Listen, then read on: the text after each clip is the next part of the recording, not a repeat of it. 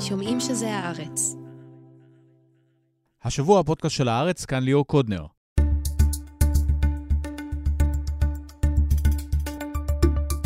מאה ימים למלחמה, וזה הזמן לשאול את השאלה האם מצבה האסטרטגי של ישראל השתפר מאז 7 באוקטובר. עם עמוס הראל ומיכאל מילשטיין נשאל לאן הולכת המלחמה הזו, עד כמה מסוכסכת ההנהגה הישראלית, ואיזה מחיר מוכנים הפלסטינים לשלם כדי להשפיל את ישראל. נדבר על החטופים, על החזית הצפונית וגם על החות'ים ועל המלחמות החדשות שישראל כבר אינה יכולה לנצח בהן לבדה. אחר כך על הבחירות בטיוואן, לאי צ'ינטה הפרו-מערבי נבחר לנשיא, זה הוציא תגובות זוהמות מהסינים, והחשש ממלחמת עולם סביב האי עלה בימים האחרונים. יובל ויינרב ויסמין עוזרד ינתחו איתנו את מערכת היחסים הסבוכה הזו.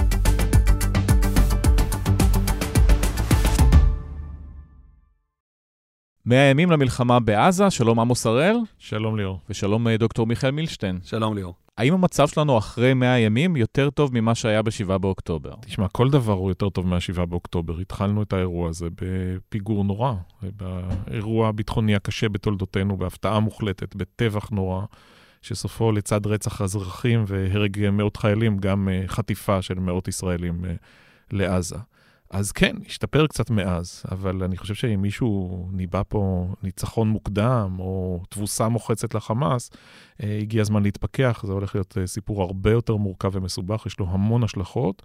אה, וגם כשאתה מודד את המטרות המוצהרות של המבצע, יש פער מאוד גדול בין הרף שסימנו בתחילת הדרך, ראש ממשלה, שר ביטחון, אפילו הרמטכ"ל במידת מה, לבין מה שהושג עד עכשיו. אבל אסטרטגית המצב שלנו לא יותר גרוע, יש שלוש חזיתות, גם עזה, גם הצפון, גם החות'ים, גם בינתיים באמת, כמו שאמרת, לא מוצאים את חמאס, החטופים עדיין שם, אז מה השגנו? מצבך היה יותר גרוע ברגע שהסיפור הזה התחיל, וברגע שכל קונספציה הביטחונית שלך קרסה, וגם תפיסת הביטחון, וגם האתוס הבסיסי, המחויבות של צה"ל להיות שם, להגן עד האזרח האחרון. הרי פה...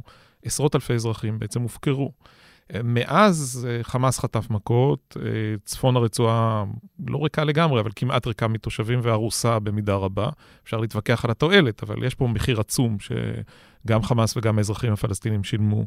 אה, יש נזק מסיבי מאוד, הן לתשתיות של חמאס, הן לאתרים לייצור נשק, למאגרי הנשק, וכמובן ללוחמים שלו, מחבלים. יש 8,000-9,000 מחבלים שנהרגו. כל הדברים הללו הראו, אי אפשר להתכחש להם. מצד שני, זה לא מוביל, בניגוד למה שהרבה אנשים חשבו, זה לא מוביל לכניעה או לאובדן רוח לחימה. זה צבא טרור שיש לו גם הקשרים של גרילה, ובמקור הוא ערוך בחטיבות ובגדודים, ויש מפקדים, ויש תלושי שכר, ויש קורסים, ויש חוות דעת. כל הדברים האלה עכשיו נתפסים במחשבים שלהם. אבל זה לא אומר שאין להם גם בקאפ, uh, uh, מצב 2, שהוא, אוקיי, אז הביסו אותנו בדרך הזאת, עדיין נצא שלושה, ארבעה אנשים עם uh, מטול RPG מהפיר הסמוך, מתחת לבניין ההרוס, ונפיל חללים אצל הישראלים. זה עדיין עובד, ולכן אין פה פתרון מהיר, וגם כל מה שעשינו עד עכשיו הוא טיפול בערך ב-50-60 אחוז. מבחינת הטופוגרפיה או הגיאוגרפיה של החלק הצפוני. בקושי טיפלנו בחלק הדרומי, רפיח בוודאי שלא, בח'אן יונס המצב עוד uh, מאוד התחלתי. ועניין נוסף הוא מה שמעל ומתחת לקרקע. אנחנו מבינים כבר שנים מה מתפתח שם, אבל אף פעם לא הבנו עד הסוף את עומק הבעיה, uh, תרתי משמע. Uh, וכשהארגון מצליח לקיים לעצמו מערכת אלטרנטיבית, עשרות מטרים מתחת לאדמה, והיכולת שלך לחשוף אותה היא מוגבלת, זה לא קורה בקצב שאתה רוצה. אז בעצם אתה, אז העילית אתה פחות או יותר שולט, אז התחתית היא עדיין ממלכה שלו. אה, ואין שום תאריך יעד בזמן הקרוב שאומר לך, כן, אה, תצליח במטרה הזאת של השמדת התשתיות התת-קרקעיות. יותר מזה, הוא מוגן שם יחסית, ברור לגמרי שחטופים, חלק גדול מהחמושים, ובוודאי אה, הנהגת הארגון, נמצאים במקומות בטוחים יחסית, שישראל מתקשה להגיע אליהם. אבל זה ידענו כבר ב-7 באוקטובר, או 8 באוקטובר, או 9 באוקטובר. כן, ואני עדיין חושב שלא הייתה הרבה ברירה. אה, בנסיבות הללו, לנוכח מה שנעשה לך, עם כל השכונה שמסתכלת במרכאות, התגובה הישראלית הייתה צריכה להיות אה, חריפה מאוד. הקושי פה באמת הוא בפער הזה בין ה... מה שהבטיחו לבין היכולת לקיים, בטח בלוח הזמנים הנוכחי. אנחנו נחושים יותר מתמיד להמשיך להילחם עד לחיסול החמאס, עד לניצחון המוחלט. מיכאל, אם המטרה הייתה בהתחלה מיטוט חמאס, אחר כך פגיעה אנושה, אחר כך היו עוד כל מיני ביטויים, כמה אנחנו קרובים לזה? אני חושב ש... מאה ימים אחרי שהתחילה הלחימה, אנחנו בעיקר מבינים שכל הסיסמאות הכלליות שאנחנו שומעים חדשות לבקרים כאן על פירוק ומיטוט והעלמה, אה, אנחנו כבר הרבה יותר ריאליסטים, אבל, וכאן אני מאוד אה, מתחבר לדברים של עמוס, אנחנו גם עם הרבה יותר סימני שאלה. אנחנו אחרי מאה ימים לא רואים עדיין את, את, סוף המלחמה הזאת. וכשמסתכלים על חמאס פנימה, אז אה, נכון, הם ספגו אה, מכות מאוד קשות. תקדימיות אפילו, גם בהיבט של הרס התשתיות הצבאיות, גם בהיבט של אה, אה, כמות הלוחמים והמפקדים שהלכו להם, אבל כשמסתכלים לא רק על המספרים, אלא גם על הסיפור של המנטליות, כלומר הסיפור התודעתי, אנחנו בינתיים, אחרי 100 ימים של הדבר הכי נורא שקרה לפלסטינים במאה השנים האחרונות, לא רואים עדיין סימני שבירה. זה לא בדיוק לפי התוכנית שלהם? הרי בהתחלה בישראל התקשו לפענח מה הם רוצים, אבל יכול להיות שזה מה שהם רוצים. אם אתה תשאל את יחי סינואר, הוא לא נמצא במצב שהוא מתחרט, או, או הוא אומר, וואו, זה לא בדיוק מה שחשבתי שיקרה. הוא באקסטזה. לגמרי. כשהוא יוצא בשבעה לחודש למתקפה הכי גדולה שאי פעם פלסטינים אה, ניהלו נגד ישראלים, הוא יודע שזה לא סבב הסלמה, זה מלחמת יום הדין, ויש מצב שהיא באמת uh, תתגלגל גם לסוג של uh, כיבוש של אפילו כל הרצועה. אני כן חושב שהוא קצת מתפלא, אני אומר את זה בצורה מאוד זהירה, מרמת הנחישות והלכידות של החברה הישראלית, הוא לדעתי העריך אותה כפחות uh, חזקה, כיותר פריחה, ועדיין כשאתה היום תשאל אותו, מאה ימים לאחר המלחמה, איך אתה מעריך את המצב, הוא יגיד לך בסופו של דבר, תראה, אני חוללתי את אחד ממקרי ההלם והייאוש היותר גדולים שקרו לישראלים מאז הקמת המדינה. אני הפגנתי סומוד, כלומר העמידה האיתנה, למרות שאני מטאפורית, קטוע גפיים מבחינה ארגונית, וכשאני מסתכל על הזירה הפנימית שלי, אני לא מוצא סוג של ביקורת פנימית או לחץ פנימי. אתה יודע, אני היום, ליאור, קראתי את כל uh, מאמרי המערכת במדיה הפלסטינית, בעיתונים הפלסטינים, אין שם מאמר אחד שאומר, עצרו רגע, מה חוללנו? יש בעיקר מאמרים שדנים בסבל הנורא ש, שכל הזמן גורמים לנו הישראלים. יש כאלה שמודים לעולם, בעיקר לדרום אפריקה, על זה שהיא סוף סוף אה, מציגה את הצד הנאור של האנושות, ויש כאלה אפילו שמשבחים את מה שקרה ב-7 באוקטובר. אין כאלה שאומרים, בוא נעצור רגע, התחוללה כאן חלו... טעות היסטורית, בואו נתחיל אה, לשנות את הדברים, ויחיא סנוואר מסתכל על המאמרים האלה ואומר, אם ככה, יש לי אורך נשימה פנימי. לישראל יש עוד אורך נשימה, או שזה הולך ומתקצר, ואנחנו רואים גם את השלב השלישי של המלחמה מתחיל, מוצאים כוחות? תראה, התזה אומרת, הרבה זמן לא אמרו לנו את האמת, הרי התכוננו לשלב שלוש ולא הודיעו לציבור שאנחנו בעצם במהלכו. גם חלק... עכשיו, אגב. כן, חלק גדול מהכוחות אה, דוללו. יש עדיין כוחות בהיקף גדול, בעיקר באזור ח'אן יונס ובמחנות הפליטים במרכז הרצועה. התזה אומרת שהמשך הלחץ הצבאי יביא עוד הישגים ואולי גם אה, עסקת חטופים. אבל בסוף אתה הולך ומתקרב לאיזשהו צומת שבו אתה תצטרך לבחור בין שתי המטרות המוצהרות. מצד אחד, אה, הבסת חמאס, ומצד שני, קידום עסקה עם החטופים. ואנחנו מבינים שעסקה נוספת, 136 איש, חלקם מתים, אה, לא דומה למה שעברנו בעבר. הנסיבות של העסקה בסוף נובמבר, לסינואר היה עניין ראשית, תקווה שהוא יצא מזה, כלומר שהפוגה תוביל להפסקת אש ממושכת, ובסוף זה יהיה יותר דומה לסבב מאשר למלחמה. ושנית, אני חושב, יכול להיות שמיכאל אה, מבין יותר ויתקן אותי, שהוא נתקע עם איזה בעיית יחסי ציבור במרכאות. העובדה שהיו שם נשים, זקנים, ילדים, יצרה לו קושי ב, בעולם הרחב, יצרה השוואה מתבקשת בינו לבין דאעש, והוא העדיף להיפטר אה, מנכסים שהפכו לנטל בעיניו במחיר יחסית נמוך, אה, שלושה אסירים אלמוניים על כל חטוף ישראלי, לא סיפור גדול. אבל אז היה נשאר רק עם החיילים, עדיין היה צריך לשחרר עוד אנשים. אז הוא החזיק בסוף לא מעט אצלו, ועכשיו בא רגע האמת בשלב כזה או אחר מבחינת uh, ישראל. הציבור, אנחנו רואים לפי הסקרים, קצת מתנדנד בעניין הזה. יש כמובן הזדהות רגשית עצומה עם החטופים, ויש גם תחושה מוצדקת של עוול מוסרי. בסוף זה לא היו חיילים, רובם לא היו חיילים במשמרת, זה היו אזרחים שגרו שם בתמיכת הממשלה, בעידודה, ושמעולם לא דמיינו לעצמם מצב שבו אה, ישחטו להם את המשפחות ויקחו אותם אה, חטופים. אז יש מחויבות גדולה מבחינת הציבור כלפיהם. אבל המחיר יהיה עצום. המחיר יהיה לא רק שחרור של כולם תמורת כמעט כולם, כלומר, אלפי אסירים ביטחוניים פלסטינים, הרבה רוצחים, כולל אולי נוח'בות שנתפסו במהלך הטבח ב-7 באוקטובר או אחריו.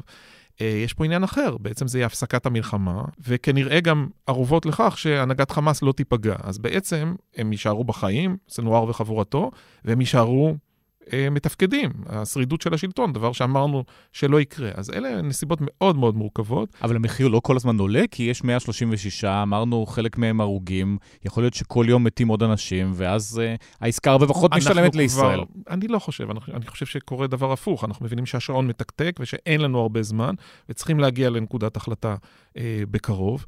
מצד שני, הדרישות שלהם גבוהות, וברור שהם לא עומדים לסגת מהן, ותצטרך להיות החלטה בקבינט המלחמה, בקבינט הביטחוני הרחב יותר, האם הולכים לעסקה כזאת שתהיה העסקה הקשה ביותר בתולדות המדינה. משתי סיבות, אחת, באמת המחיר שאתה משלם באסירים, במחבלים, והשנייה, בהודעה בעצם שנכשלת במלחמה, שלא השגת פה את המטרות, ושאתה מוכן להפסיק בנסיבות שהן קשות לך, בלי שהשגת הישגים אסטרטגיים מרשימים. זה הולך להיות אירוע קשה ביותר, ובואו נזכור מי מקבל את ההחלטות. פוליטיקאי שנמצא עם הגב לקיר אחרי הרבה שנים של אה, התחמקויות, שהמשפט שלו מתקרב, השלב הקריטי במשפט, שהממשלה שלו כמעט נופלת, ושהוא מסונדל לחלוטין על ידי השותפים מימין, שאומרים, אתה לא מוותר על אף שעל פה. מתי לדעתך נגיע לנקודה הזאת? אני חושב שאנחנו שבועות לפני אה, דילמה כזאת, מנסים לייצר עסקה כעת. מה שזה עשוי להוביל, אמ, אני לא בטוח שזה מוביל לעסקה. אני ספקן מאוד בהקשר של עסקה, אני חושב שזה יוביל לטלטלה פנימית בממשלה, ואולי גם הרגע שבו בני גנץ וגדי איזנקוט מחליטים שזה הסולם שבו הם, אה, באמצעותו הם יורדים מהעץ ויוצאים מהממשלה, זה יכול להניב הרבה טלטלות פוליטיות, זה אירוע... עברנו הרבה אירועים קשים, אני חושב שאנחנו לקראת uh, צומת uh, בעייתי ביותר. אז לפני שנצלול לפוליטיקה, נחזור לפלסטינים, שם פשוט מעבירים את הזמן? זו האסטרטגיה? כשאנחנו מסתכלים, ליאור, על uh, מה שאפשר לקרוא לו הזירה הפלסטינית, כי באמת, אני, אני נורא מתקשה לשרטט משהו שיש לו מסגרת, אג'נדה, איזה חוד אחד uh, מאוד מרכזי שמסביר את הכל. כל הדברים האלה לא, לא קיימים. אני בגלל זה מאוד ממוקד בשני השחקנים המרכזיים. אחד זה חמאס, שמבחינתו כרגע הזמן משחק אה, לטובתו. יושבים בתוך המנהרה, מעבירים את הזמן עד שהאג יגידו לישראל משהו אחר, או שישראל תחליט משהו אחר. ומשתדלים שצה"ל לא יעלה עלינו באזור, אה, באזור ח'אן יונס ויפגע בנו, כי באמת פגיעה ביחיא סינואר עצמו יכולה להיות Game Changer בהקשר הזה. היא לא תגרום לסיום המלחמה, אבל היא בהחלט תגרום גם לפגיעה מורלית וגם לפגיעה תפקודית מאוד משמעותי בחמאס. אני חייב לומר, אם זה הכיוון שאנחנו, אה, או בוא נגיד ההישג שאנחנו נקצור, אני חושב שיהיה כאן דבר מאוד חשוב. אבל מבחינת הזירה בעזה, המצב הוא מאוד פשוט. יש 2.2 מיליון פלסטינים שהחמאס קובע להם מה יהיה. החמאס לקח אותם לאסון הזה, לא שאל אותם, וגם לא, לא מתנהל איזה שיח אמיתי בינם לבין החמאס לגבי מה היעדים ומסגרת הזמן. נגזר עליכם להיות במצב הזה, וזהו. ב- לגבי איו"ש, כאן מתחילה אה, סוגיה מעניינת, כי באיו"ש, אני אגיד, מתחילים להתפתח שני דברים שקצת מעוררים בי חשש לגבי גורלו של האזור הזה. ועל זה, אם אני לא טועה, גם יצאו דיווחים לגבי דוחות של, או התראות של השב"כ אה, כלפי אה, ראש הממשלה. הדבר הראשון זה חוסר נחת, או אפילו סוג של תסיסה מסוימת של הציבור, כלפי היחסית שלוות נפש של הרשות, נוכח הדימום של אה, עזה. אנחנו ראינו את זה בכמה הפגנות, לא הפגנות שהן אביב ערבי, אבל כאלה שהן ברור לגמרי שהן נגד הרשות. והדבר היותר חשוב, הסיפור הכלכלי. עד ה-7 באוקטובר היו 193 אלף פועלים פלסטינים, שבעצם הביאו 30% מההכנסות השוטפות שהתגלגלו במשק הפלסטיני. זה לא קיים פועלים יותר. פועלים שפעלו בישראל, עבדו פה. הרוב הגדול, כן, עבדו כאן, 25 אלף מתוכם עבדו בהתנחלויות באיו"ש.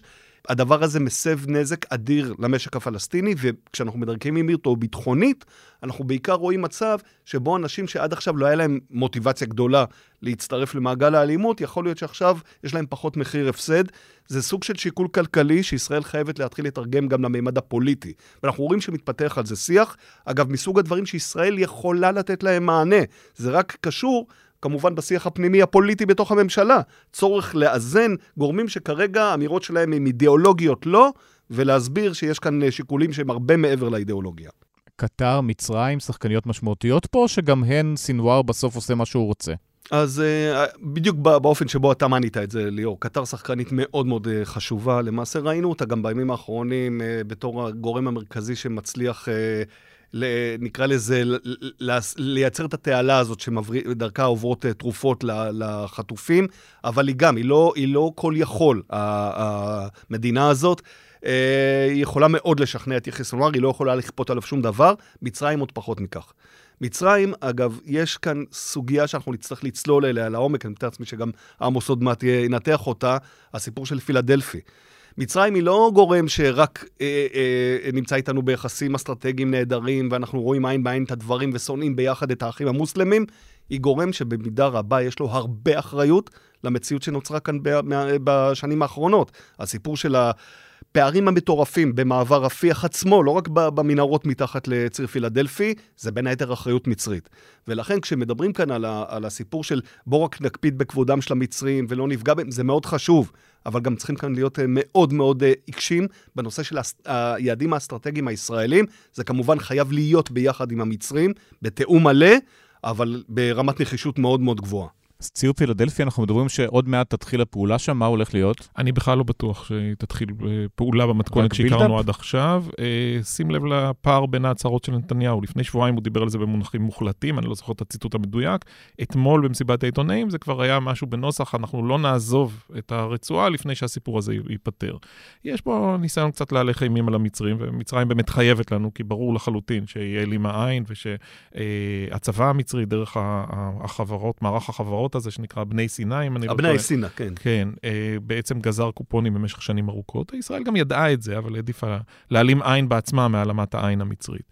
אבל בסוף, אה, כשאתה מסתכל על החומרים, על התעשייה העצומה, תעשיית הנשק העצומה שחמאס הצליח לייצר בעזה מתחת לקרקע, ברור שלפחות חומרי גלם הגיעו ברובם מבחוץ, תוך אה, סיוע מצרי.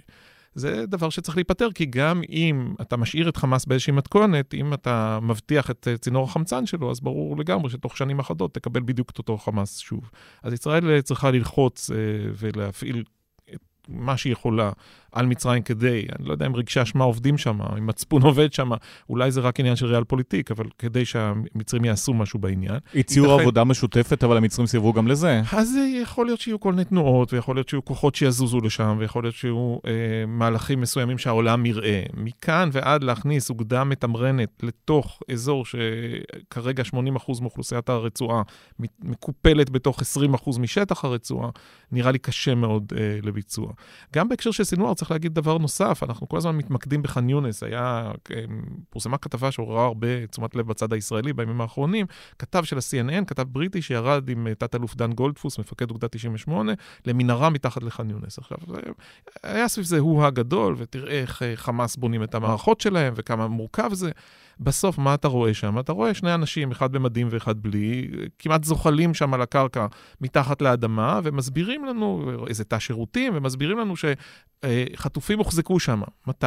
אולי לפני חודשיים. זאת אומרת, אנחנו בסוג של חודשיים פיגור אחרי חמאס. מי יכול להבטיח לנו שאם חמאס יתארגן ככה, שהוא בהכרח נשאר שם, סינואר, והבכירים האחרים, והחטופים, כולם מחכים לנו בבונקרים ובמנהרות בח'אן יונס, עד שאנחנו נגיע ויהיה איזה קרב כזה, קרב מצדה של הפלסטינים. בכלל לא בטוח, מאוד יכול להיות שיש מנהרות מילוט לכיוון רפיח, שברפיח בין ה, ה, ב, בתוך המספר העצום של האזרחים, הם מסתתרים דווקא שם, ושיהיה לך קשה מאוד להגיע אליהם. אנחנו כל הזמן מחפשים מטבע מתחת לפנס. בהתחלה חיפשנו אותו בעזה, החלטנו ללכת על עזה כמהלך הראשון. אחר כך, אחרי שכבר אירע החורבן בעזה, המשכנו לח'אן יונס באיחור מסוים. יכול להיות שעוד חודשיים נתעורר ונגיד, רגע, בעצם כל הסיפור הוא רפיח. זה לא שלא קרה משהו לחמאס תוך כדי, יש פה נזקים גדולים לחמאס, אבל מכאן, שוב, מכאן ועד להכרעה המיוחדת, הפער הוא מאוד גדול. מה האינטרס המצרי בכלל בסיפור הזה? בהתחלה דובר הרי שהם אומרים uh, כלפי פנים שזה נורא, צריך לעזור לפלסטינים, וכלפי חוץ אומרים ישראל צריכה לנצח. זה עדיין המצב? וגם היה את החשש מהגירה של uh, המונים פלסטינים. נכון, אז בעצם כשמסמנים את הימים הטראומטיים לקהיר, uh, ליאור, היום הכי טראומטי עבורה זה השמיני באוקטובר. היום שבו ישראל הכריזה שהיא פשוט קוטעת את כל הזרמות המים, התשתיות האזרחיות, המזון, הכל, כי זו הפעם הראשונה אחר 67' שמצרים הבינה שהסיפור הזה, שנקרא, התפוח אדמה לוהט הזה שנקרא עזה, הוא כבר לא רק עניין של ישראל כמו שתמיד היה, הוא כבר מתחיל להיות בעיה שלה. עכשיו, כאן למצרים יש כמה, כמה אה, אינטרסים בסיסיים. קודם כל, ברור שהם מגיעים עם בטן מאוד טעונה לסיפור הזה. הם באמת ובתמים שונאים את האחים המוסלמים, וחמאס זה האחים המוסלמים, וכשאתה נמצא בקהיר ומדבר עם אה, מצרים, הדברים האלה, אוף רקורד, תמיד עולים בצורה מאוד מאוד אה, עזה. אבל הם כן רוצים כמה דברים. קודם כל, אתה ציינת את זה נכון, הם רוצים שקט בסיני. סיני אזור מאוד מאוד uh, לא שקט, והדבר האחרון שהם רוצים זה שיתחילו הקרנות בעייתיות מעזה על סיני, או תחילת מעברים מאוד לא, לא נחוצים. הם גם uh, מאוד רוצים להמשיך להצטייר כגורם אחראי בעיניים אזוריות. אגב, בכלל הם רוצים כאן יציבות אזורית, כי בסוף, אנחנו צריכים לזכור את זה, ליאור, מה שהתחיל בעזה, נגמר בסוף בים האדום, ומסב למצרים נזקים איומים לכלכלה המצרית בגלל הסגירה של, ה, של התעלה. כל ספינה שעוברת שם משלמת 200 אלף דולר, זה מלא כסף. יש נזק של 30 מיליון דולר ביום לכלכלה המצרית, שבערך 25, לא, סליחה, פחות, 15 אחוז ממנה, מהגלגולים הכלליים, תלויים בתעבורה הימית בתעלה. למצרים יש רצון לסגור את זה. הם כן היו מעדיפים שהם יסגרו את זה בצורה של סדר חדש, ואם אפשר, סדר חדש בהנהגת מצרים. אני אומר את זה בצורה מאוד זהירה, כי כבר יש לנו הרבה מאוד אכזבות מהמצרים ומהיכולת שלהם to deliver משהו אה, רציני. אני חושב שמאוד חשוב שהם יהיו חלק מכל uh, uh, עסקה עתידית, מכל uh, סידור עתידי, אבל בטח הם לא ייכנסו עם כוחות וייפרסו בשבילנו, במקומנו בעזה. הם גם לא uh, יעשו שום דבר שהוא נגד הקונסנזוס הערבי או הפלסטיני, אבל כאמור, הם חייבים להיות חלק מה, מהסיפור העתידי בעזה.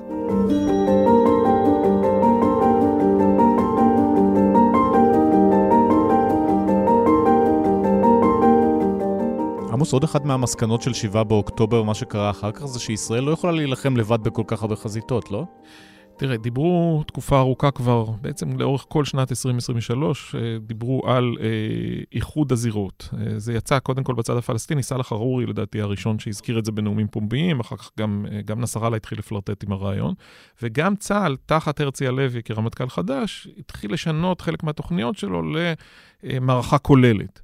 אנחנו עכשיו מבינים שזה סיפור יותר מסובך. הרי בעצם חיזבאללה ברבע כוח, אפילו לא בחצי כוח. הוא מייצר לך קושי גדול בצפון, חייב את צה"ל לפרוס שם כמות גדולה של אוגדות וחיילי מילואים, חייב אותנו לפנות אזרחים מרצועה של שלושה וחצי קילומטר, בין 60 ל-80 אלף אזרחים. רמזת שאולי זו הייתה טעות? אמ, אני, תראה, קשה לי להיכנס לנעליים של המחליטים בפיקוד העורף או בפיקוד הצפון, כשאתה אומר למשפחה ממנרה או חניתה, באמת, דקה, דקה וחצי מהגבול, תתפנו, שלא יחזור מה שקרה אה, בדרום, שלא יחזור אצלכם.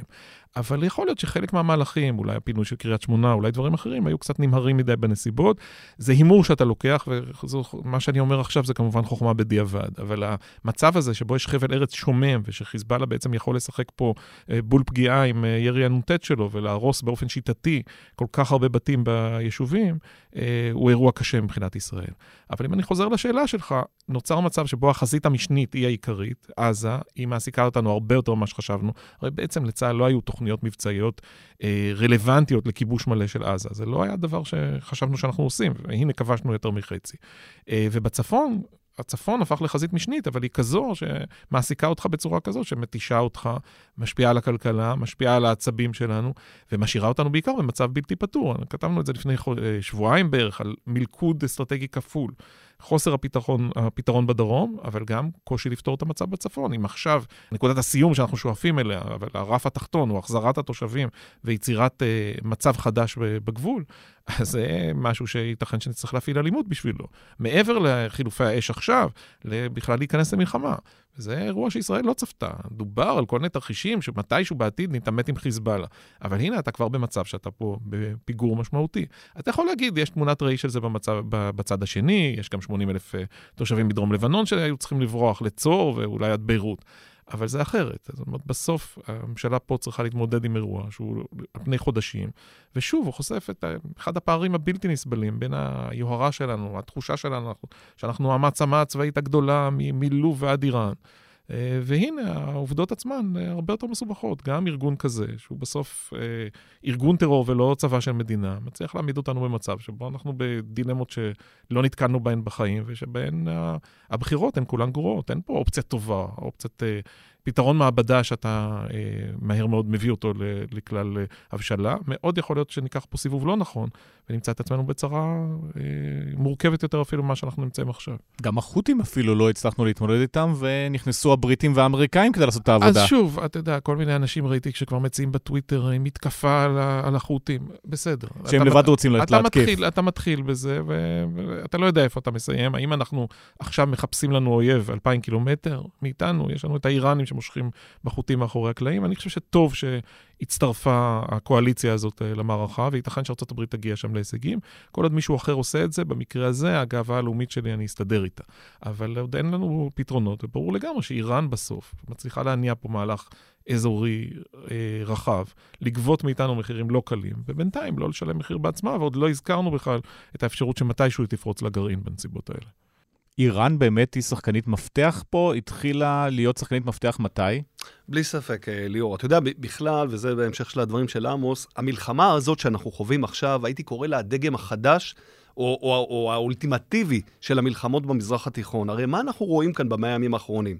מלחמות שמי שמנהל אותם בעיקר זה ארגונים לא מדינתיים, חיזבאללה וחמאס והחות'ים, שקשה להגדיר אותם מדינה.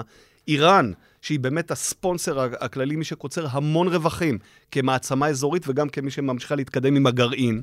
מדינות ערב, של, ה... של ימי האביב הערבי שהם פשוט בחידלון מוחלט. כלומר, אתה רואה כאן מלחמות בין גורמים ארגוניים תת-מדינתיים, כשבאמצע ניצבות מדינות ערב פשוט בלי, בלי איזה say אה, אה, מהותי. גם ארצות הברית שלא הזכרת. ו- וארצות הברית שככה מתנדנדת, ורק כשדוחפים אותה ממש כמו בתימן, היא ממש מתחילה כבר לעשות משהו, וב- וב- ובעיראק.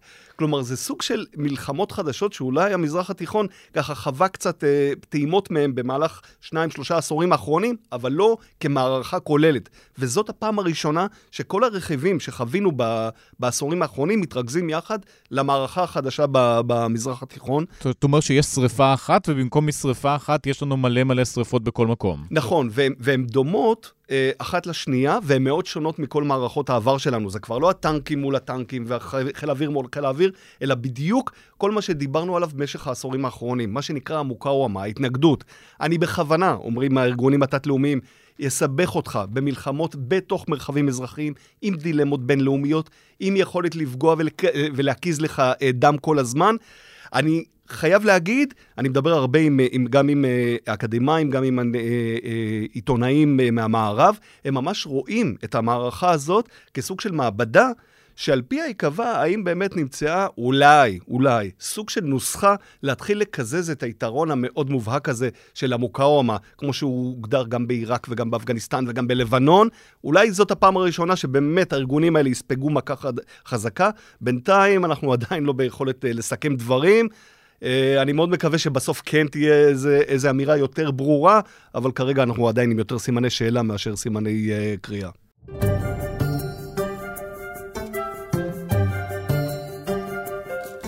תקרית מוזרה אמש בקבינט המדיני-ביטחוני, כשבמהלך ויכוח בין השרים, השרה מירי רגב החלה לחלק פופקורן למשתתפים. אפילו מביך אה, לדווח על זה, שזה מה שקרה בישיבת הקבינט בזמן מלחמה.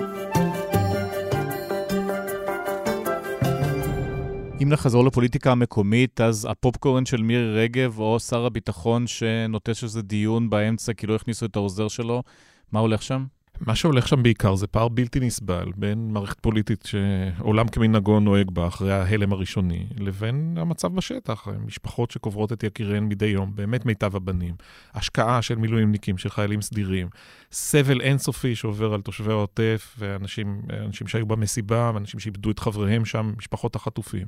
ופוליטיקאים שמתנהגים כאילו לא הרבה השתנה. אפילו יותר לא... גרוע, מירי רגב באה למופע, היא אומרת. הסיפור של פופקורן, טוב, היא מכחישה עכשיו ומאיימת בכל מיני תביעות דיבה, אולי לא, לא נתנדב להצטרף לרשימת הנתבעים, למרות שאני קצת בספק אם תוגש שם אה, תביעה בסוף.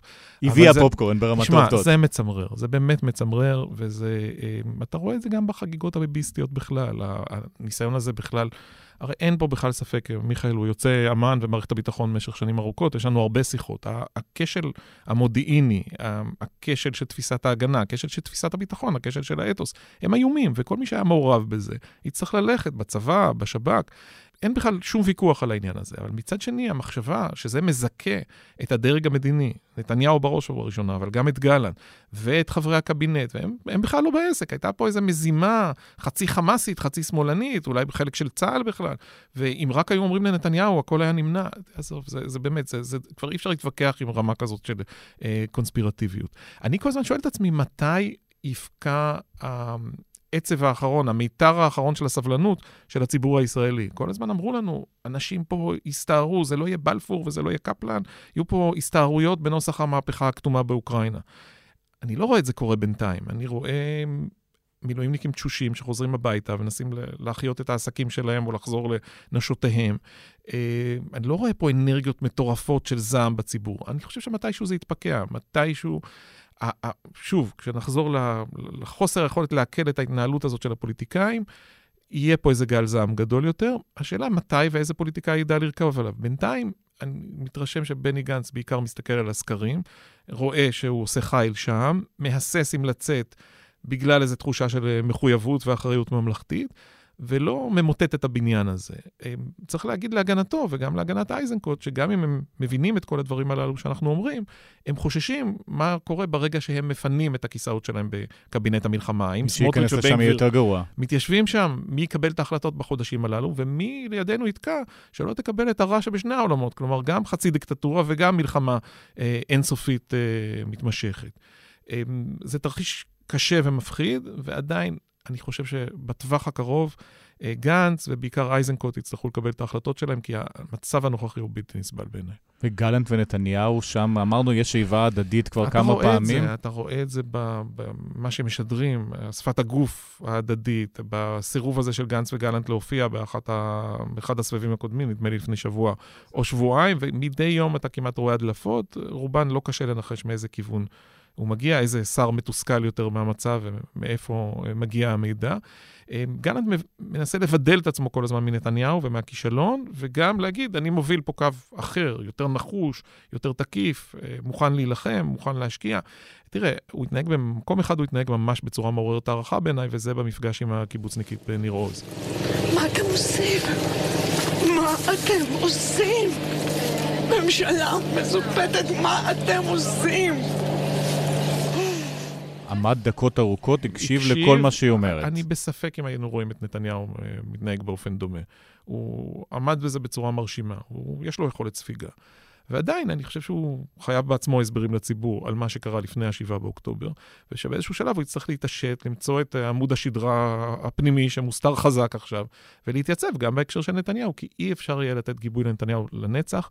אני יותר ויותר חושב, אחרי שלושה חודשים, שחלק גדול מהבעיה שלנו טמון במי שמוביל אותנו. כלומר, הנסיבות הן קשות עד בלתי אפשריות, אבל זה שמי שמוביל אותנו בצרה הגרועה בתולדותינו, הוא פוליטיקאי אה, שעתידו מאחוריו, ושנלחם גם על חייו הפוליטיים וגם על הצורך אה, להימנע מתא מאסר בסוף, הוא פשוט יותר מדי, שהמדינה לא יכולה לספוג את כל הדברים האלה ביחד, ושזה אה, תורם במידה רבה לתוצאות הלא טובות של המלחמה. למה? כי גנץ היה עושה אחרת אם היה ראש ממשלה? אני לא בטוח שגנץ היה מטפל בזה באופן גאוני. הנסיבות הבסיסיות, ההתחלתיות, זה אותם אנשים כל הזמן. אבל חוסר האמון שלנו בנתניהו הוא עצום, וזה חלק עצום בציבור, חלק לא קטן מהלוחמים.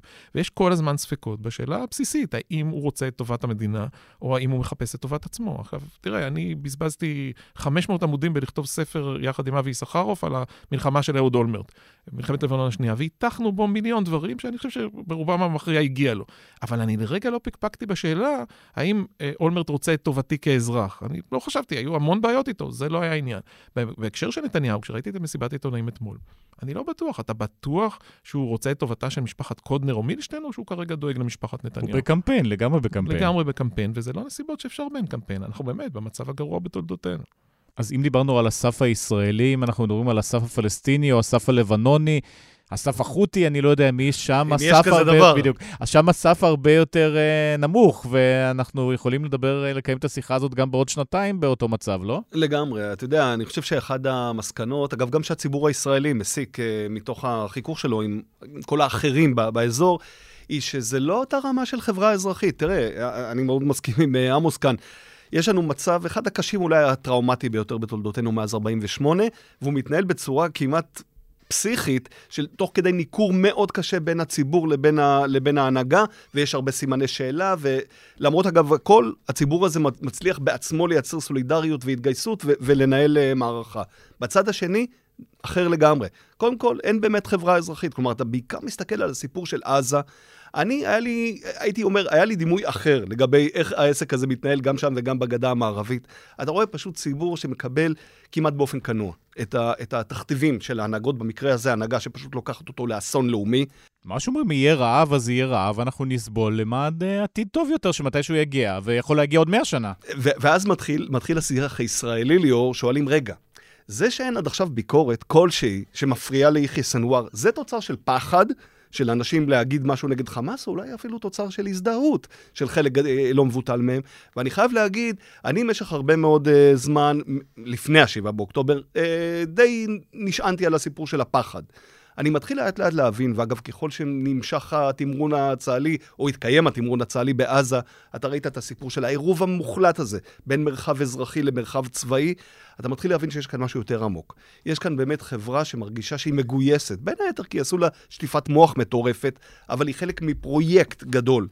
ואני חושב שאנחנו לא במהרה נמצא לא את התסיסה ולא את המחאה, וגם לא את חשבון הנפש שיבוא אחרי המלחמה. כלומר... כי הם כולם שותפים למאבק הפלסטיני. המאבק הפלסטיני זה להשפיל את ישראל ולהכניס אותה למה שנכנסו אותה עכשיו. לגמרי, ואני חושב שיש כאן, אתה יודע מה, גם דברים שאני מאוד מקפיד לא להיגרר, נקרא לזה מרחבים קולוניאליסטיים, אוריינטליסטיים ומתנשאים, אבל יש כאן גם עניין, עניינים תרבותיים מאוד משמעותיים.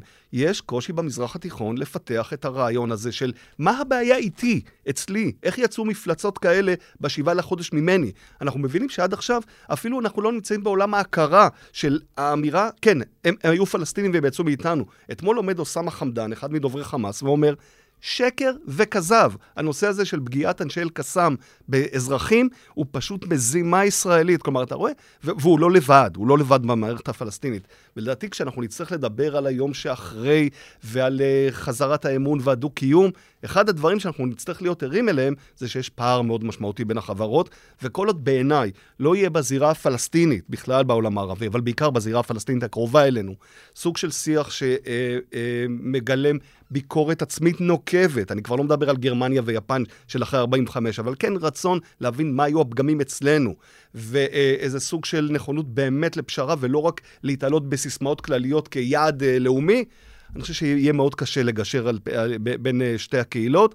כולי תקווה, ואני אומר את זה קצת בערבוב בין אה, משאלת לב להערכה, שהטראומה הענקית הזאת לזירה הפלסטינית, לא רק לישראל, אולי תוליד איזה ניצנים של אה, דבר כזה, אבל אנחנו עוד uh, הרבה לפני זה. האמריקאים עוד לא הרימו ידיים מהיום שאחרי? הם עדיין לוחצים?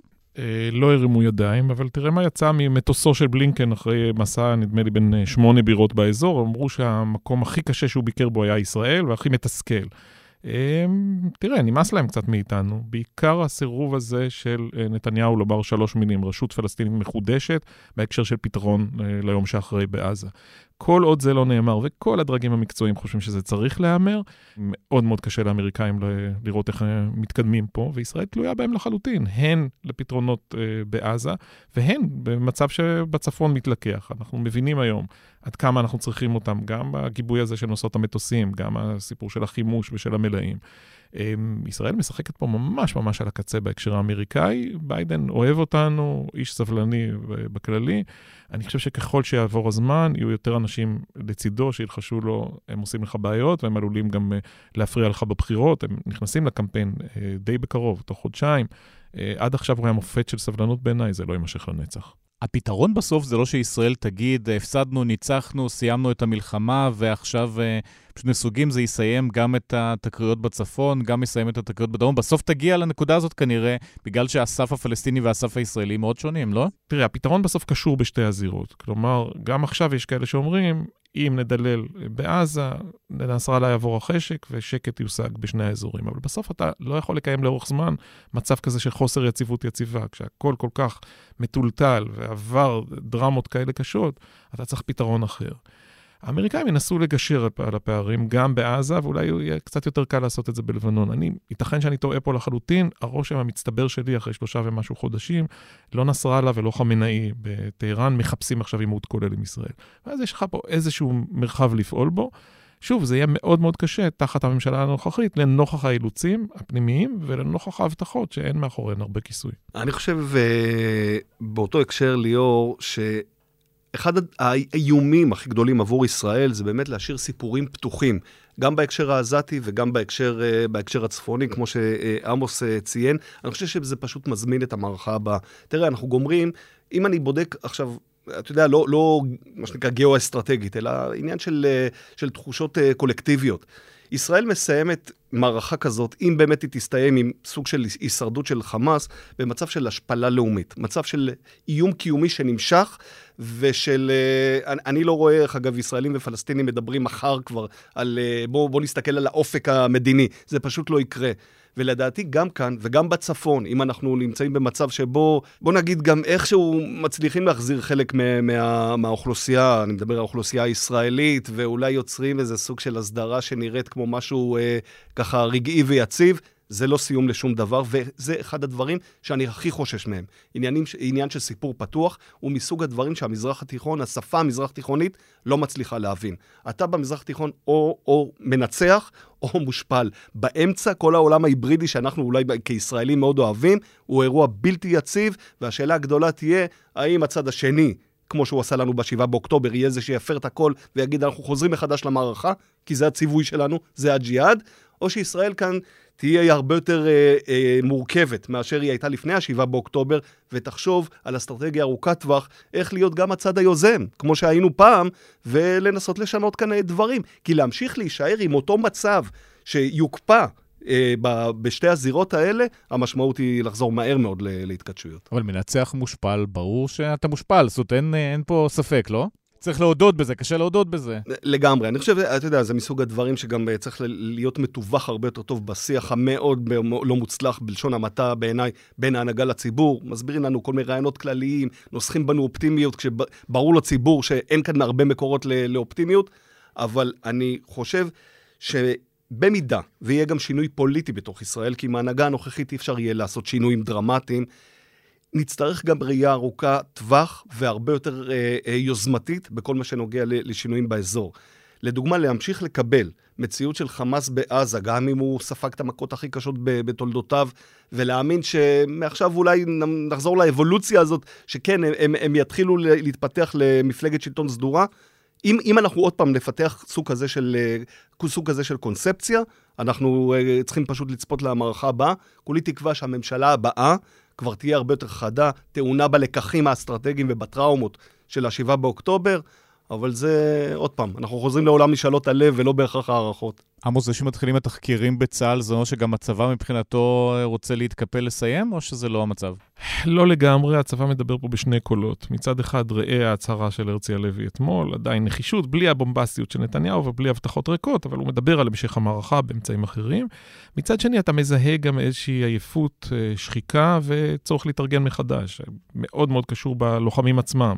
יחידות מילואים, זה קשור גם בעומס על המשק והמשפחות, אבל גם הלוחמים הסדירים, כל מי שיש לו במעגל חיילים סדירים שנלחמו שם, החוויה של 60-70 יום בתוך טנק, או לעבור מבית לבית ולהסתכן כל הזמן, ולעמוד בסכנת מוות כל הזמן, אלה חוויות שצה"ל הגדול לא התנסה בהן הרבה שנים. חומת מגן היה כמה שבועות ולא באינטנסיביות כזאת. לבנון השנייה היה 34 יום, אבל גם באינטנסיביות משתנה. פה זה סיפור אחר לחלוטין. הלוחמים הצעירים האלה, בני 19 ו-20, שחלקם עברו את ה... את המתקפה הנוראית הזאת בעוטף ב-7 באוקטובר, ואז הלכו לכבוש ולהילחם בצד השני של הגדר. אמ, זה אירוע, ואני חושב שהצה"ל צריך מתישהו להתאושש, אה, לשקם ולהכין את עצמו הלאה, וכמובן, יהיה מעבר לשאלה מי אשם ומי אחראי ואיפה היו הטעויות, והיו, יש מספיק טעויות לכולם. יש גם שאלה מה אתה עושה עם זה הלאה, איזה סוג של כסף אתה משקיע, ויהיה פה שינוי עצום בהקשר הזה. הקרב על תקציב הביטחון. אבל יותר מזה, כמה פלטפורמות אתה קונה, איזה, איך אתה בונה את האוגדות, הרי ברור שחלק מהאוגדות התאימו למשימה הזאת, ואחרות פחות, הן לא היו מצוידות אה, בטנקים המתקדמים ובמעילי רוח ובאמצעים אחרים. ואם אתה נערך למצב כזה של מלחמה אזורית אה, גדולה יותר, וזה עלול לצערנו לקרות, אתה צריך לבוא יותר מוכן בפעם הבאה. יש פה המון המון עבודה. אני חושב שחלקם... כבר רוצים להתחיל בה, אחרים שואלים איפה אני בכל הסיפור הזה, כי הם גם יודעים שהם יצטרכו ללכת הביתה. הבוץ העזתי, אפשר לקרוא לזה כבר ככה, או שעוד מוקדם מדי? אנחנו בהתחלה של דשדוש, זה לא, למזלנו, ושוב, אולי באמת צריך גם להקיש בעץ, זה לא עולה בהמון נפגעים כרגע. אני, יש לי כבר חשד כבר כמה שבועות, שחמאס בעצם מעדיף לא להתעמת, שהוא מזנב בנו כשהוא יכול, אבל אתה לא רואה המונים יוצאים, שוב, כי הם מניחים שהשעון מתקתק ושאתה עוד מעט אה, יוצא. אז זה לא עולה לנו במספרי נפגעים איומים ונוראים, אבל אחת לכמה ימים יש איזו תקלה, כמו שבוע שעבר, שבכלל אנחנו ממיתים את זה על עצמנו, האירוע של משאית התחמושת במחנות המרכז.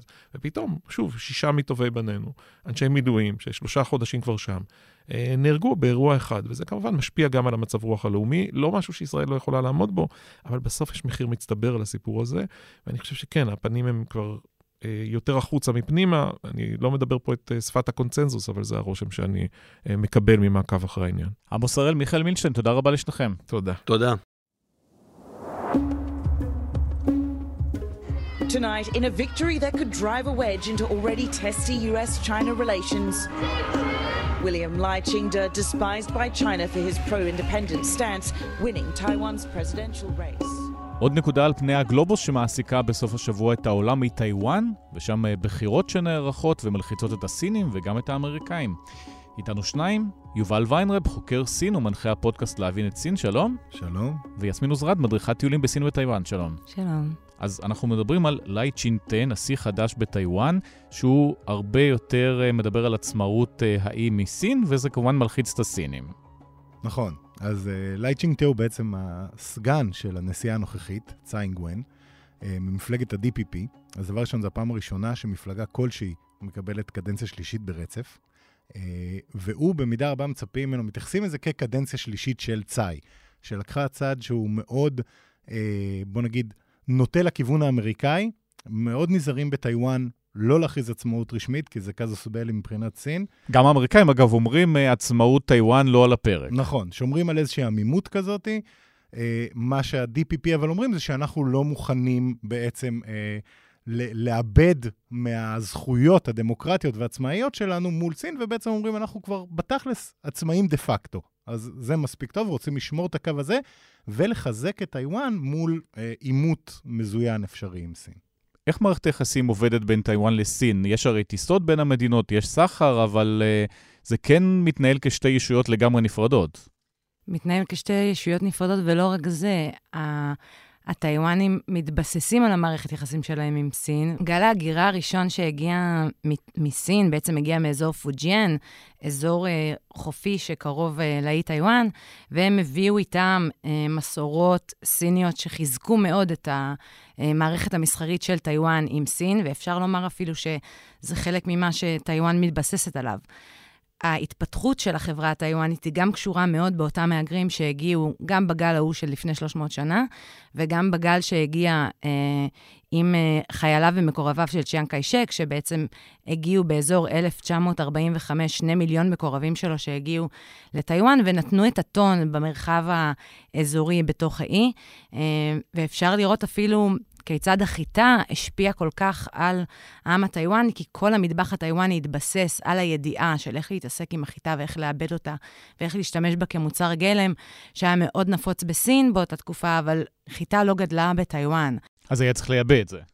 אז היה צריך לייבא, ולא רק זה, ראש עיריית טייפיי לפני כמה שנים יצא באיזשהו קמפיין כדי לגרום לעם הטיוואני לצרוך יותר חיטה. גם אמרו שצריכת החיטה תלבין את העור, אה, וככה בעצם הכניסו איזשהו אלמנט שיווקי אה, כדי שאנשים יצרכו יותר את החיטה, גם עם זה שהמציאו מנה מפורסמת שנקראת אה, מרק אה, בשר בקר עם מטריות. היום אפשר למצוא אפילו במסעדות הכי טובות בניו יורק את המנה הזו, על שלל אה, גרסאותיה.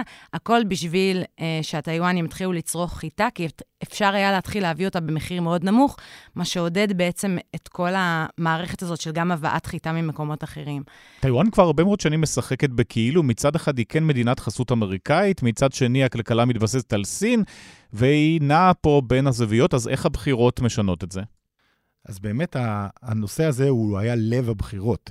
ומה שהתוצאה שיצאה היא תוצאה מעניינת, כי מצד אחד לי נבחר לנשיאות, אבל מצד שני דווקא אה, הפעם הוא איבד, ולראשונה מזה הרבה מאוד זמן, המפלגה ששולטת בנשיאות איבדה את הפרלמנט. וזה אומר, אגב, אין גם לאף מפלגה אחרת אה, רוב, אבל זה אומר שהוא יהיה חייב לעבוד עם מפלגות אחרות, כנראה בעיקר עם ה-TPP, שהיא המפלגה השלישית אה, בגודלה. אה, פה בעצם נכנס העניין הזה של איך לשלב, כי uh, הביקורת עליי, וזה מה שמועמדי האופוזיציה אמרו, היה שבעצם הצורה שבה הוא לוקח צעד אמריקאי מאוד מובהק, ובעצם לא עובד בדיאלוג עם סין, פוגעת בכלכלה הטיוואנית, שזו הייתה נקודה שכואבת מאוד לעם הטיוואני בשנים האחרונות במיוחד. וכאן בעצם יכול להיות שהמצב הזה שיש אה, ספליט בין הפרלמנט לנשיא, יכול דווקא ליצור איזושהי גישה יותר פרגמטית, שבעצם תאלץ אותו כן להיות באיזשהו אה, דיאלוג עם סין, שדי היה בצד בשנים האחרונות. אחרי המלחמה של רוסיה באוקראינה, אז היה דיבור על עוד שנייה הסינים פולשים לטיוואן ופשוט כולשים אותה, זה לא קרה, למה? קודם כל, מלח... חדירה של, הסין, של סין לתוך טיוואן תביא גם על סין הרבה מאוד בעיות, גם כלכליות וגם מבחינת המוניטין של, שלהם בעולם. הם גם מתבססים על יחסי מסחר עם טיוואן, ויותר מזה, אה, יצא לי להיות בטיוואן במאי האחרון. הטיוואנים בכלל לא חוששים מפלישה סינית, הם לא מודאגים מזה. אבל עדיין הנשק, טיוואן גם מתחמשת, גם אמריקאים עוזרים, אה, גם אה, סין בשנים האחרונות מאוד מאוד מתחמשת. נכון, טיוואן לא רוצה להישאר חייבת, יש לה מערכת שלטונית כבר מאוד uh, מבוססת, יש לה צבא משלה עם uh, גיוס חובה לגברים, הם משרתים כשנתיים, וטיוואן נערכת ל... אם, אם uh, סין תחליט כמובן על פלישה, אז טיוואן תיערך לכך. ונערכת לכך כבר כמעט עשור. אבל uh, התחושה הכללית של העם הטיוואני זה שהם לא מפחדים, והם גם, האמת ש... רובם לא מזוהים בכלל כסינים, הם כבר מתחילים יותר ויותר בשנים האחרונות תהליך של אה, זיהוי עצמי שלהם כטיוואנים, הם גם לאט לאט מתנק, מתנתקים מהמנדרינית, יותר מזוהים עם השפה הטיוואנית המקומית, אז ככה שאולי שלושה אחוז מהאוכלוסייה מזוהים כסינים, והם רובם חיילים משוחררים מצבא קיישק, שהם כבר בני 90, שעוד איכשהו מרגישים מחוברים אה, לרעיון איחוד סין וטיוואן תחת מקשה אחת ושלטון ריכוזי אחד. עד כמה הסטטוס קוו הזה יכול להחזיק, ועד כמה הסינים יום אחד פשוט יכולים להחליט, אה, נמאס לנו, בוא נכבוש? אז זו השאלה הגדולה. אני חושב שדבר ראשון צריך להבין שלכבוש את טיוואן, מבחינה צבאית, זה דבר מאוד מאוד לא פשוט. כי זה אי, זה מסובך. זה אי עם ג'ונגלים ועם שטח הררי ברובו. אה, ופלישה אמפיבית זה תמיד קשה, לאי כזה זה בטח קשה. אה, אז הסינים, ועבור שי ג'ינפינג בעצם, פלישה שלא תצליח, או שתהפוך לאיזושהי התבססות בבוץ הטיוואני, להבדיל, אה, זה משהו שבאמת יכול לאיים עליו, כמו שכמעט שום דבר אחר לא יכול לאיים עליו, הכישלון הזה. אז בעצם מה שלדעתי ינסו לעשות באינטרס של כל הצדדים, זה כן להמשיך לשמור את הסטטוס קוו הזה, אבל כן יש חשש, ואנחנו יודעים כמה קונספציות זה מסוכן, למדנו על בשרנו, כן יש חשש שבעצם שי, למרות שהצבא שלו כרגע, בדיוק היו שם פרשיות שחיתות, ונראה שהוא פחות ערוך לזה בזמן הקרוב המיידי, כן ירצה, לפני שהוא מפנה את מקומו על הבמה כקיסר... שזה יכול לקחת, אגב, עוד הרבה שנים, אבל... נכון, אבל, אבל אפילו אם זה יהיה בעשור הקרוב, אה, טיוואן צריכה להיערך לדבר כזה עכשיו. ואם שירצה להיות הקיסר המאחד ככה, שמאחד את סין לפני שהוא יורד מהבמה, אז זה יכול להיות גם אולי עוד עשר שנים, אבל המשמעות של זה היא שגם אם הסטטוס קוו הוא האופציה המועדפת בטח על כל הטיוואנים, וגם על חלק גדול מהסינים בסופו של דבר, הלא לאומנים, יש כן חשש שבסופו של דבר שי יעשה את המהלך הזה, אה, לדעתי לא בשנים הקרובות, אבל עדיין זה משהו שטיוואן צריכה להיערך עליו כבר עכשיו, זה די ברור. אז לבחירות האלה וגם למתיחות בין שתי הישויות האלה, כי לא נקרא לטיוואן מדינה עכשיו, אז יש צד כלכלי מאוד מאוד חשוב, כי באופן כללי, שתיהן מאוד תואמות לכלכלה העולמית. תראה, האינטרס הכלכלי הוא משותף לשתי הישויות האלה, ואם תשאל את הטיוואנים, הם יגידו לך שהם מדינה עצמאית לחלוטין. הם לא צריכים uh, שיגידו להם שהם עצמאים מבחינה סמנטית, כי הם חווים עצמאות. יש להם מערכת שלטונית, uh, מערכת תשתיות. רק ההתמודדות שלהם עם הקורונה מראה עד כמה שיש חשיבה והבנה מתקדמת בתוך ההנהגה הטיוואנית. לא נתנו פשוט לסינים להגיע. צאי אינג-ון, הנשיאה הראשונה, האישה של טיוואן, שבאמת הצליחה לזכות בשתי קדנציות רצופות, היא גם אה, נכנסה לרשימת 100 אה, הנשים המשפיעות ביותר של מגזין טיים לשנת 2020, בעקבות ההתמודדות שלה עם הקורונה, כי באמת בזמן שפה היו באמת אלפי נדבקים, שם אולי היו 400 אנשים, אז הנזקים הכלכליים יהיו לשתי הישויות. העניין הוא שגם מבחינת המוניטין, לסין יש בעיית מוניטין עם כל מדינות המערב, בגלל הצורה שבה היא מתייחסת לאזורי המיעוטים שחיים בתוך סין. אה, וטיוואן מבוססת מאוד מבחינה עולמית, מבחינת היכולת ייצור שלה בכל אה, ענף ה semiconductor והמוליכים למחצה, אז ככה שטיוואן עצמה לא מפחדת מאוד מסנקציות שסין תפעיל עליה. אבל כן היא מפחדת להיות הונג קונג הבאה. היא מפחדת להיות הונג קונג הבאה, והיא גם לא מעוניינת אה, אה, שתהיה נוכחות סינית בתוך המרחב הטיוואני. אבל אני חושבת שהיא כבר מאז אה, ימי קיישק ואשתו של קיישק, שכבר התחילה לבסס איזושהי מערכת יחסים עם ארצות המערב, עם מרגרט תאצ'ר ועם שאר מדינות אה, דמוקרטיות, אני חושבת שטיוואן מתבססת גם על מערכות היחסים האלה ועל ארצות הברית בפרט, שתתמוך בה בכל קונפליקט שהיא תיכנס אליו עם סין. טיוואן זה עדיין אינטרס אמריקאי? זו שאלה מצוינת. התחושה אצל הטיוואנים בשנים האחרונות היא שאפשר פחות ופחות לסמוך על סין ופחות על ארצות הברית. אנחנו לבדנו. בדיוק, ו- וזה גם חלק מהעניין הזה של מה שראינו, בגלל זה זו הייתה מערכת בחירות מאוד אה, אה, עם אה, להט כזה, כי בעצם כרגע טיוואן מאוד תלויה באמריקאים, בטח לצורכי הגנה. אה, העניין הזה של השבבים, הוא תמיד היה נחשב בתור איזושהי תעודת ביטוח, שכל מדינות המערב ירצו תמיד לשמור על טיוואן, כי שם מייצרים בעצם את כל השבבים כי המתקדמים של העולם. האמריקאים צריכים את השבבים גם לנשק, גם למכוניות, גם למיקרוגל, להכל. נכון, רק שמה שקרה זה שבעידוד אה, ממשל ביידן בעיקר, התחילו להגיע יותר ויותר מפעלים של TSMC, של יצרנית השבבים הגדולה של טיוואן, שעכשיו פועלים בארצות הברית ומייצרים שבבים מאוד מתקדמים בארצות הברית. מצד אחד זה מחזק את שיתוף הפעולה, מצד שני, אני שומע מחברים טיוואנים שאומרים לי, זה היה תעודת ביטוח שלנו, אנחנו איפשהו מוותרים על התעודת ביטוח שלנו, ומי יודע אם עוד חמש שנים, או שש שנים, או שבע שנים, עדיין יצטרכו את uh, טיוואן כמרכז הייצור של השבבים, כמו שאנחנו יודעים שצריכים אותנו היום. אז זה גם נושא שהוא הוא, הוא נקודה רגישה. אני רוצה להוסיף לכך שארצות הברית גם די מרוקנת מההתמודדות שלה עם המלחמה באוקראינה וגם עם המלחמה במזרח התיכון.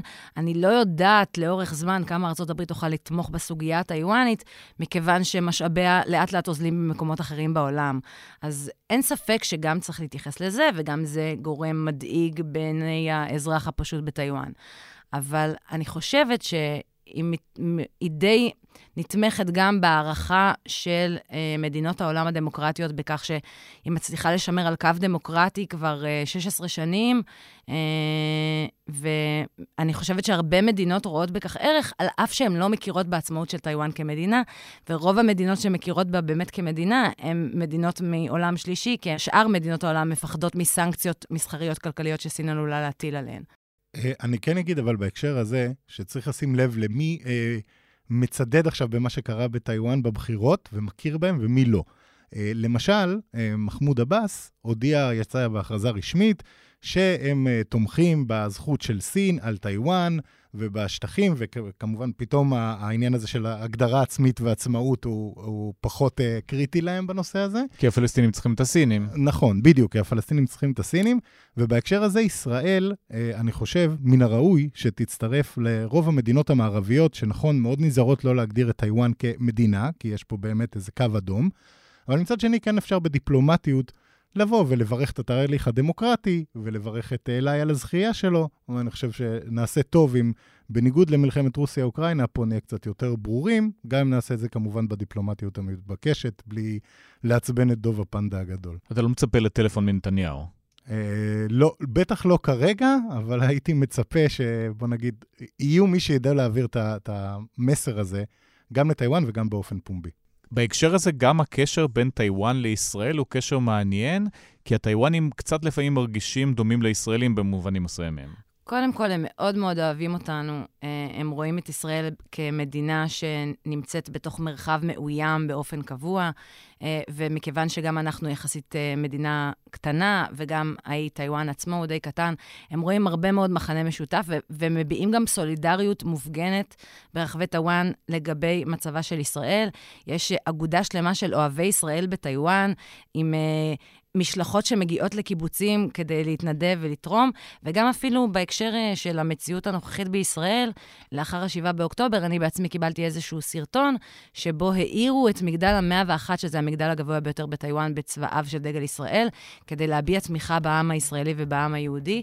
אה, ואני חושבת שכינון היחסים הדיפלומטיים של ישראל עם טיוואן, שהתחילה ב-1993, זה רק ההתחלה של הבעת התמיכה שבאמת צריכה להתקבל מישראל בטיוואן. יובל ויינרב, יסמין עוזרת, תודה רבה לשניכם. תודה רבה. תודה רבה.